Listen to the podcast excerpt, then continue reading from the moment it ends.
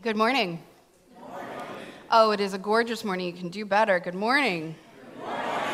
Thank you. Reflective of the beautiful weather outside. I appreciate that greeting. Welcome to Northminster Church this morning on this gorgeous, maybe fall day, hopefully. Might be the only week of it we get, but I hope you are enjoying the cooler temperatures. We finally turned our air conditioning off at our house, and it was glorious. Glad you are here today, whether you're joining us in person or online. We are honored by your presence. I want to say a special word of welcome to anyone who's visiting with us today. We're particularly glad that you are here. Hope that you will participate in all aspects of our worship service, including communion. We uh, have communion here at Northminster every week. Um, there are instructions on the insert to your order of worship. Um, so read those if you're not familiar, or just follow the people around you, they'll lead you the right direction. If you are in need of gluten free wafers opposed to bread, get my attention when you come up. I'll make sure that we have that for you. Then, after worship, I hope you will stay for our time of fellowship that happens out in our narthex. And it's a nice time to get to know new people, um, maybe talk to someone you haven't met before, have a little snack, and just spend some time together. So, the big thing coming up on our calendar next Saturday, we are hosting Nela Pride's Fall Festival. Um, hopefully, everyone, all of you know that. Um, if you would like to volunteer, there are several ways you can do that. The first is to make a baked good. We're going to have a cakewalk, so we need uh, yummy things for that to give out to the kids. You can sign up to help shuttle people back and forth. Our parking lot's not very big, so we're going to have people park down at Planet Fitness, and we need to be able to get them back and forth. And then the other really big need is candy. Uh, for some reason, that just hasn't quite materialized in the donation. So, especially if you can't be here and you want to help, a bag or two of candy would be very, very welcome to make sure we sugar the kids up and then send them home. so, if you have questions about that, come see me. Uh, Megan is here. Megan and Amanda are both here. Um, raise your hands, wave. Thank you. They didn't know I was going to do that. Apologize for putting you on spot. Um, ask me, talk to them. We'll be able to point you in the right direction. If you would like to volunteer to be here, that is fabulous too. Come let us know, we'll help you out. Uh, also, some wonderful news, a, a little self congratulatory, but I'm going to praise our choir for just a minute. That beautiful rendition of uh, You Will Be Found that they did from Evan, Dear Evan Hansen, we posted that on Facebook. It has over 800 views, and it's been shared dozens of times. So, choir, if you ever doubt that we appreciate you and that what you're doing makes a difference, that should tell you that it absolutely does. Now, on to less happy news. Um, speaking of the news, I'm sure you have all seen uh, that there has been another outbreak of violence in the Middle East. If you have not heard, I will give you a very brief explanation. Palestinian militants from the armed group Hamas launched a surprise coordinated attack on Israel by land, sea, and air yesterday morning. Israel has declared war in response, with another Iran backed group called Hezbollah attacking military targets in northern Israel from its positions in southern Lebanon early this morning. When I checked the news about an hour ago, the death toll is near 1,000 people. And this is just since yesterday. It's difficult to know what to make of more violence in the Middle East. It's difficult for us to um, know what to say. But especially when I don't know what to say in these sorts of circumstances, I turn to one of my favorite prayers of all time. It's the prayer of St. Francis, some of you will be familiar with. And I'd like for us to pray this together today. So let's pray. Lord, make me an instrument of your peace. Where there is hatred, let me sow love. Where there is injury, pardon. Where there is doubt, faith. Where there is despair, hope. Where there is darkness, light. Where there is sadness, joy. O divine Master, grant that I may not so much seek to be consoled as to console, to be understood as to understand and to be loved as to love. For it is in giving that we receive, it is in pardoning that we are pardoned, and it is in dying that we are born to eternal life. Lord, we pray this prayer today on behalf of our brothers and sisters in the Middle East, and we do so in the name of the one who came as the embodiment of peace. Amen. Now let's take a deep breath together. Allow that breath to ground you in your seat. Put your feet flat on the floor if that's helpful. Close your eyes. Breathe in. And breathe in like a musician. Use your belly, use your diaphragm. Don't lift your shoulders. Let your belly come out. As you breathe out, that belly will come back in. Breathe in again. Let your belly come back out. Breathe out one more time. Know in this moment that you are loved by God exactly as you are. And then please join me in our call to worship. Wrestling. Powers beyond understanding. Sacred. Let us worship that which is sacred.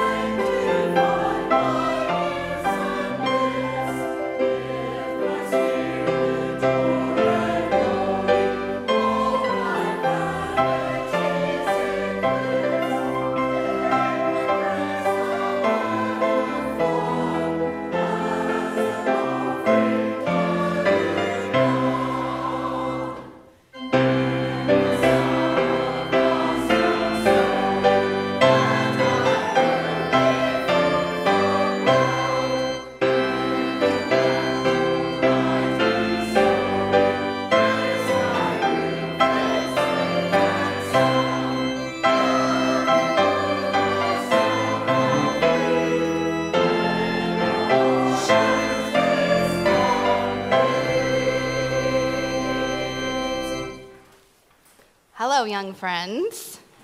I appreciate you not running. These floors are slippery. I don't want you to fall. So, I want to talk to you today about a guy named Jacob. Have you ever heard of a guy named Jacob in the Bible? No? Okay, well, let me tell you about him. He was a twin, he had a twin brother, and he wasn't very nice to his twin brother. He actually really didn't treat his brother well at all. Now, I know none of you know what that's like. I know you're always kind to your siblings. But he, I heard a little giggle from the moms over there. Jacob was not very nice to his brother. And he found out that his brother was going to come see him, and he was really scared because he was afraid his brother might, might fight with him. Um, so he sent people on ahead to meet his brother, thinking that would maybe help. He sent gifts, he sent animals. Uh, he was hoping that his brother would be kinder to him. But do you know what happened? So they were going to meet the next day. And so Jacob was camping by a river. And after he sent all of these presents to his brother, he came back to where he was going to sleep. And the Bible says that he found a stranger there. And this stranger wrestled with him all night. Now, does that sound like it would be a lot of fun? No. Do you think you would be tired if you had to wrestle with somebody all night? Yes, you would be very, very tired. You would need a break. So Jacob didn't know who this person was because it was really dark. He couldn't see the other man's face, but he eventually figured out he was wrestling with God. Now, I don't know if you have ever experienced anything like this. You're kind of young, maybe you haven't wrestled with God yet. But sometimes, after we make a bad choice, maybe not the best choice, we can be upset by what we did. Have you ever felt upset about something you did after it happened? Thought, oh, that maybe wasn't the right thing for me to do? It can sometimes be really bad when we go to bed and can keep us up at night. It can make us feel really sad. And we worry and we want to fix it, or we worry about what our punishment is going to be. Does that ever happen to you? Yeah. Got in trouble and worried about the punishment? And you want to make it right. You want it to be better. Come sit back up here. Let me see your face. And we may feel frightened, because Jacob really did. He was really afraid. And it may seem like we are wrestling with something really hard that we don't know how to fix. But even when we don't quite know how to fix things, even when we aren't sure what's going to happen, we should keep going and try to make things right. We should try to fix something. We should apologize to people. We should try to mend our relationship, fix our relationship with that person. So that's the lesson of the story. Is even when you mess up, even when you're not as kind as you could be, you should always go and try to fix that relationship with that person. Like, if I hurt your feelings, I always want to come to you and say, Melba, I'm sorry, I hurt your feelings. So I want you to think about that this week. I want you to think about, yeah, it can be scary to be in trouble. But the most important thing is that when we mess up, because we all do, is that we do what we can to fix it and to apologize and to continue to love that person. Does that make sense? A little bit? Okay. Try to do some of that this week, because I know that you can. All right, now, turn around, face the congregation. This is the part where you are the leaders. And they can't necessarily see you, so you're going to have to be loud and sit on your bottoms, please. Thank you. All right, I will say the first line of our prayer. You say it back nice and loud. Ricky, scoot back for me, honey. Thank you. Adults, you are welcome to join in. I see the face of God in you. I see the face of God in you. The love of Christ comes shining through. The love of Christ comes shining through. And I am blessed to be with you. Blessed to be with you. O holy child of God. Amen. You can go back to your seats now.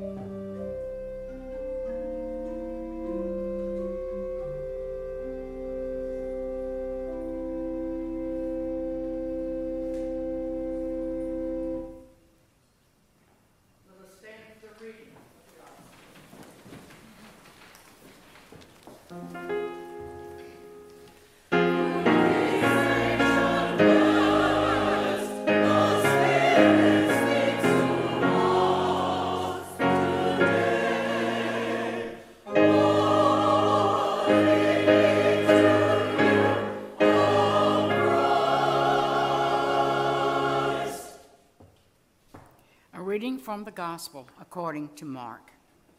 They went to a place called Gethsemane, and Jesus said to the disciples, Sit here while I pray.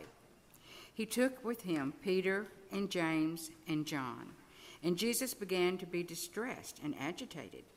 He said to them, My soul is deeply grieved, even to death. Remain here and keep awake. And going a little further, he he threw himself on the ground and prayed that if it were possible, the hour may pass from him. Jesus said, Abba, Father, for you all things are possible. Remove this cup from me, but whatever happens, let your will be done and not mine. This is the gospel of our Lord. Thanks, Thanks be to God.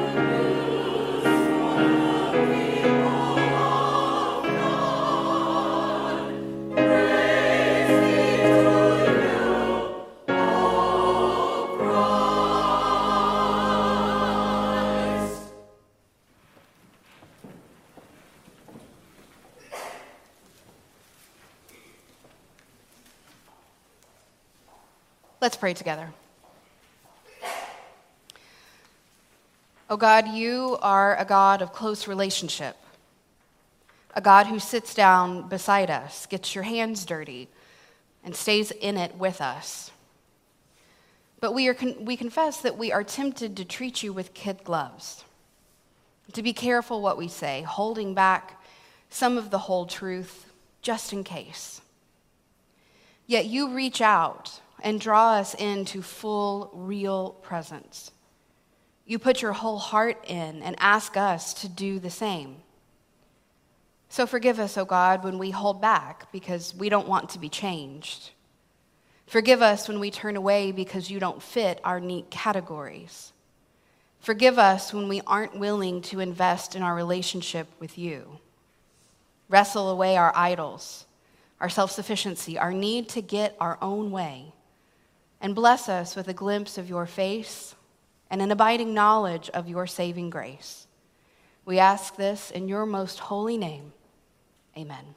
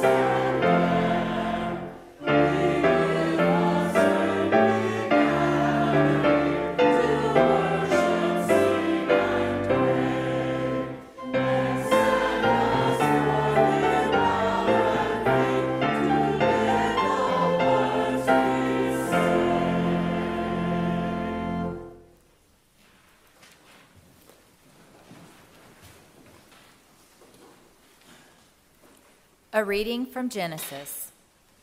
That night, Jacob got up and took his two wives, his two female servants, and his eleven children, and he crossed the Jabbok River. He sent them all ahead across the stream, along with everything he had, but Jacob stayed behind, left alone in his distress and doubt. In the twilight of his anguish, an unknown man wrestled with him until daybreak. When the man saw he was not winning the battle with Jacob, he struck Jacob on the hip socket, and Jacob's hip was thrown out of joint. The man told Jacob, Let me go, the dawn is breaking. Jacob replied, I will not let you go unless you bless me. What's your name? the man asked. Jacob, he replied. The man said, You will no longer go by the name Jacob. From now on, your name will be Israel because you have wrestled with God and humanity, and you have prevailed. Jacob then asked the man what his name was. The man replied, Why do you ask what my name is? Right then and right there, the man blessed Jacob. So Jacob called the place Peniel because, as he said, I have come face to face with God, and yet my life was spared. The sun began to rise as Jacob passed by Peniel, limping because of his dislocated hip. And to this day, the Israelites do not eat the tendon attached near the hip socket of any animal, since that is where God struck Jacob when he dislocated his hip. The word of the Lord. Thanks, Thanks be to God.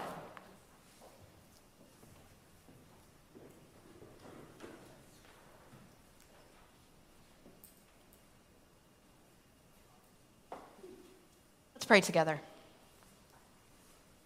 Oh God, may the words of my mouth and the meditations of all of our hearts be acceptable in your sight.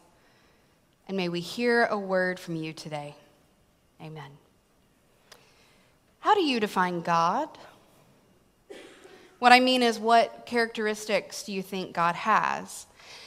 I don't want to overhumanize God. God is not a person, God is not a human.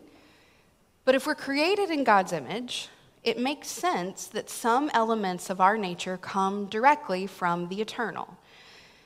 The biblical text tells us that God gets angry. We know Jesus wept upon learning of the death of his friend Lazarus.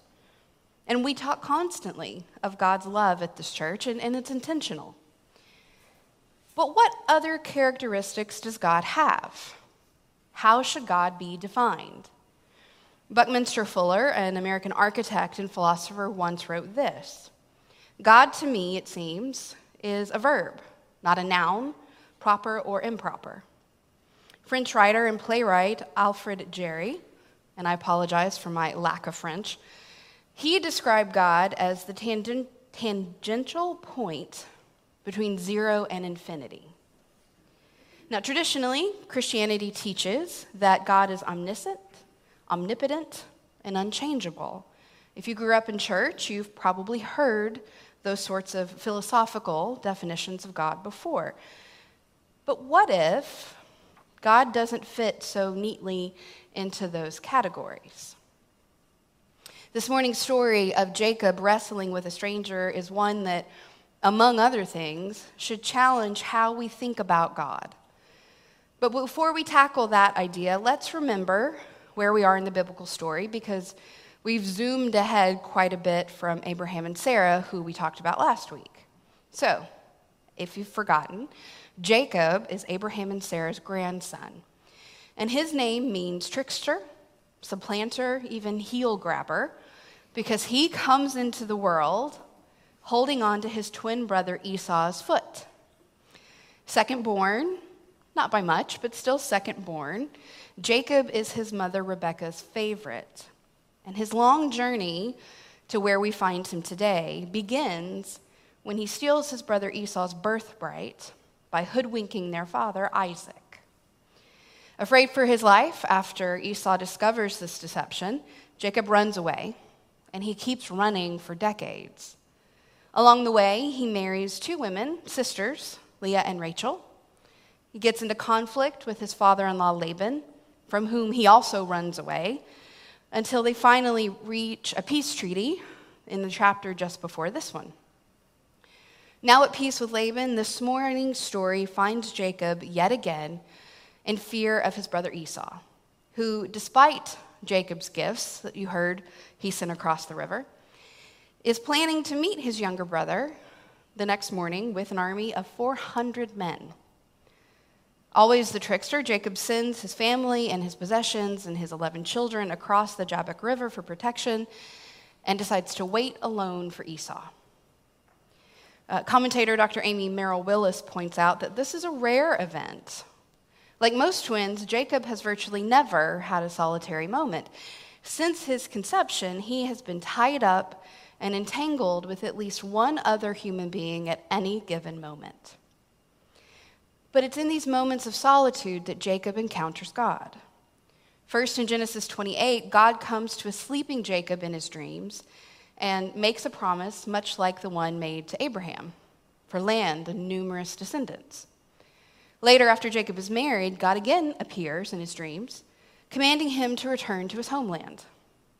Then, in this third encounter, God comes posing as a dark and disguised threat, not a protector. It's important to note, however, that the text never identifies the stranger. This has led commentators to a variety of explanations over the centuries, such as the dark figure is Esau, come for vengeance, that the stranger is an angel, or, and I like this one a lot, that Jacob's inner demons have come calling. I quite like the idea of Jacob wrestling with himself, perhaps in his sleep, but that explanation doesn't quite explain how he wakes up with the limp, unless he's like most of us over 30, he can hurt himself sleeping. but despite the text's crypticness, it's clear that Jacob is attacked by this stranger without warning or reason. Jacob and the stranger wrestle and wrestle and wrestle, neither getting the upper hand. Then the stranger strikes Jacob on the hip, seriously injuring him, and yet Jacob wrestles on. Jacob refuses to relent when the stranger asks to be released at daybreak, unless the stranger will bless him, which seems an odd request to me. If you were attacked in the dark by a stranger, spent the whole night wrestling with him, and then sustained what would become a lifelong injury, wouldn't you be looking to get away from this person?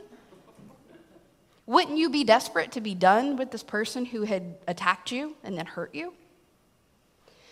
But Joseph is just built differently. Perhaps recognizing the divine in this stranger, perhaps wanting something for having endured this unprovoked attack, perhaps needing some indication of the growth he was going through, Jacob demands a blessing. Now, there's an important detail to notice in this Jacob story before we go any further.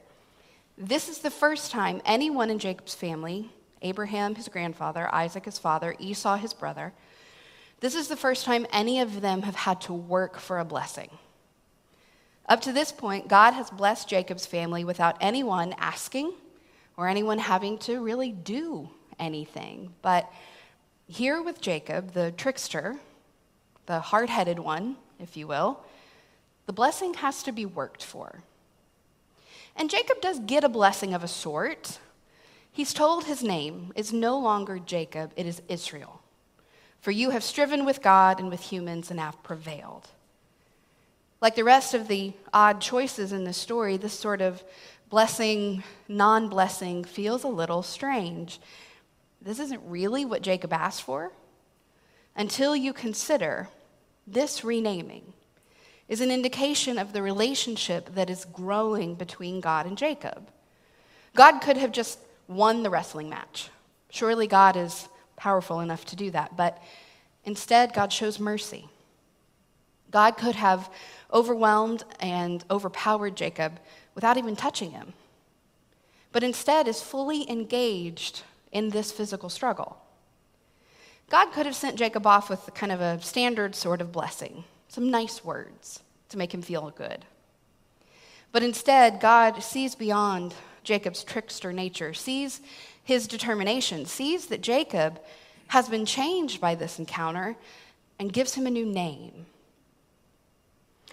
But is Jacob the only one changed by this midnight struggle? What if God is also changed by the encounter. For being in relationship with humans is still fairly new for God. Remember, this is just the third generation God has really been in a relationship with. And Jacob is nothing like his father or grandfather. What worked with them does not work with this hard headed hoodwinker. So even if God showed up on that riverbank and engaged Jacob in the physical struggle to prove a point, to show dominance in the beginning, that is not how the night ends. A relationship, a path forward emerges. Jacob demands something of God and God responds. It might not be the verbal blessing Jacob likely hoped for, but it is an indication of something far better than words. That God is growing in this relationship just as Jacob is. God is challenged and changed in this encounter, and yet God is also faithful. My friends, the good news this morning is that while the God we see in this Genesis story is not one who fits neatly into those philosophical categories of being omnis- omniscient or omnipotent or unchangeable, this is a God who's in the fray, who is down here with us. This is a God who's committed to being in relationship with us, just like God was committed to being in relationship with Jacob. This is a God who might even be surprised to be wrestled to a draw. The God we see growing and evolving in the story doesn't mind that we're struggling, even if that struggle is with her. For what God desires, the reason God shows up on the riverbank or in a hospital room or at a graveside or in the simplest moments of our lives, our day to day normal lives, is to continue to be in relationship with us. And yes, we might wrestle with God. I don't think wrestling is a bad thing. We might not take direction easily. I think all of us here at Northminster can agree we might be a little hard headed. We have questions and doubts. But rest assured, God has never expected us to be perfect. Jacob certainly isn't. What God expects and desires is for us, God's people, to be engaged and to be trying. Now, final word of warning any sort of wrestling changes us. Sometimes it yields blessing, sometimes it marks and wounds us, and we carry those marks on with us. Tangling with the divine in particular promises many things, but safety is not one of them. But there's a blessing to be had in the wrestling. Just don't be surprised if you come away from an encounter with the eternal with a blessing and a limp.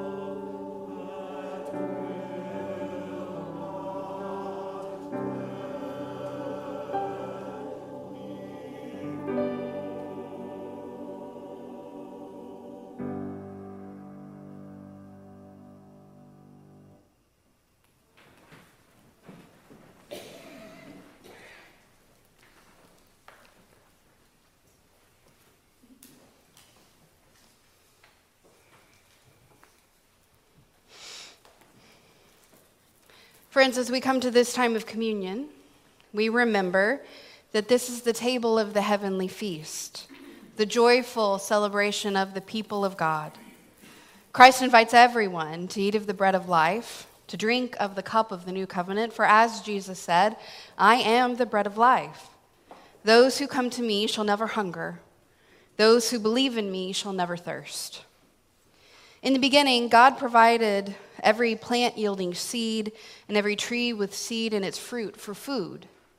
And when the Israelites were in the wilderness, God sent them miraculous food from heaven called manna. Later, when the crowds were hungry, Jesus fed over 5,000 with two fish and five loaves of bread. And when two were walking toward Emmaus, grieving the loss of their friend, they recognized him the anointed one, when the three of them broke bread together. This is not my table. This is not Northminster's table. This is Christ's table. We are the guests, and Christ is the host. There is a seat here with your name on it. So kick off your walking shoes and make yourself comfortable. We are on holy ground. All are wanted, and all are welcomed here with our doubts our shortcomings, our failures, our grief. No matter what you bring with you to this table, you aren't just tolerated, you are overwhelmingly welcomed and wanted. Thanks be to God for a love like that. Now, if you would, please join me in the Lord's Prayer. Our Father, who art in heaven, hallowed be thy name. Thy kingdom come, thy will be done on earth as it is in heaven.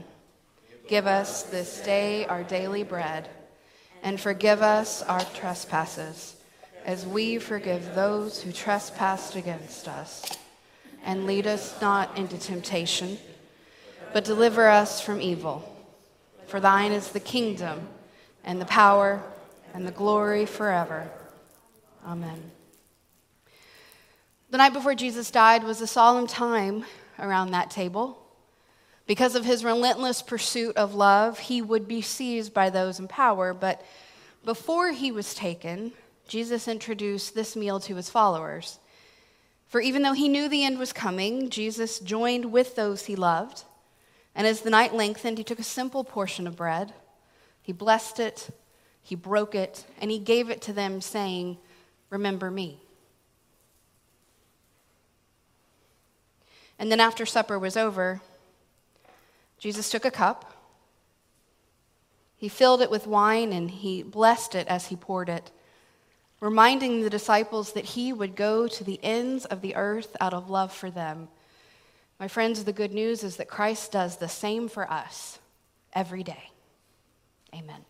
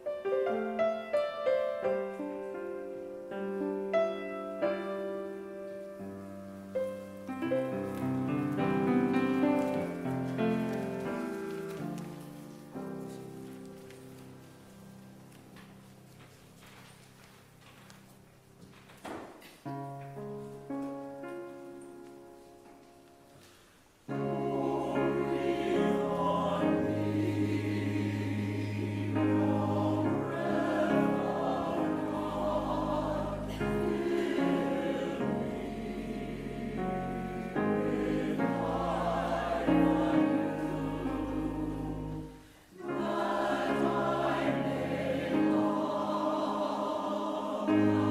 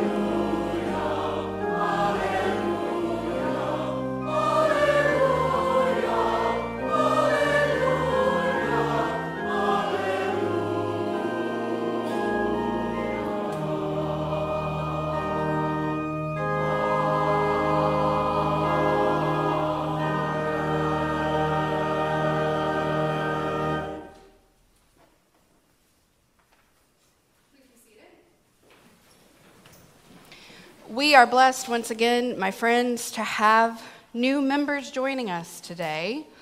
Uh, we continue to grow and it continues to be exciting. So, uh, Darby and Shelby, if you would come up and join me, please.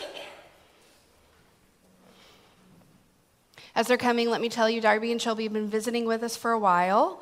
Found us through Nila Pride, through the event in June. Just come stand right here. I don't bite, I promise. and have been here faithfully coming every week, participating in things, volunteering, and y'all, they have background working with kids and youth. So this is a wonderful addition beyond just them as people joining our congregation. So, Darby and Shelby, we are thrilled that you are here. And tell me the last name because it's different on Facebook. Miles and Shepherd, correct? Okay. Hopefully, you've had a chance to meet these lovely ladies. If not, please introduce yourselves after our worship service. This is kind of a scary thing, jumping into a new community, but I have promised them there's nowhere you will be loved or appreciated more just for being yourselves. So I hope you feel that. We are thrilled that you are here. My friends, if you agree to this, if you are supportive of these lovely ladies as they join our congregation, will you please respond with yes? Yes. I hope you felt how loud that was. Greet them, as I said, after the worship service. We are glad that you are here and you may go back to your seats now. Thank you so much.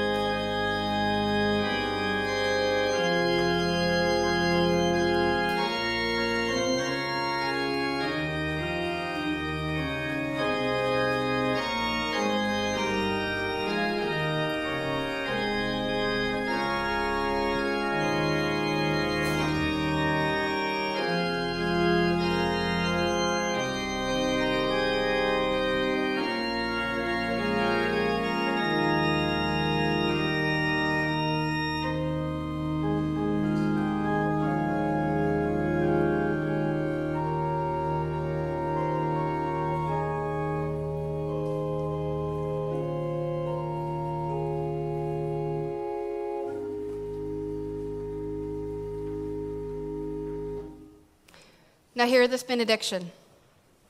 May God bless you with a distaste for superficial worship so that you will live deep within your soul.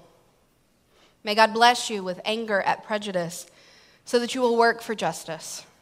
May God bless you with tears for those who sorrow so that you will offer comfort. And may God bless you with enough foolishness to believe that you can make a difference in the world. Go be salty. Amen.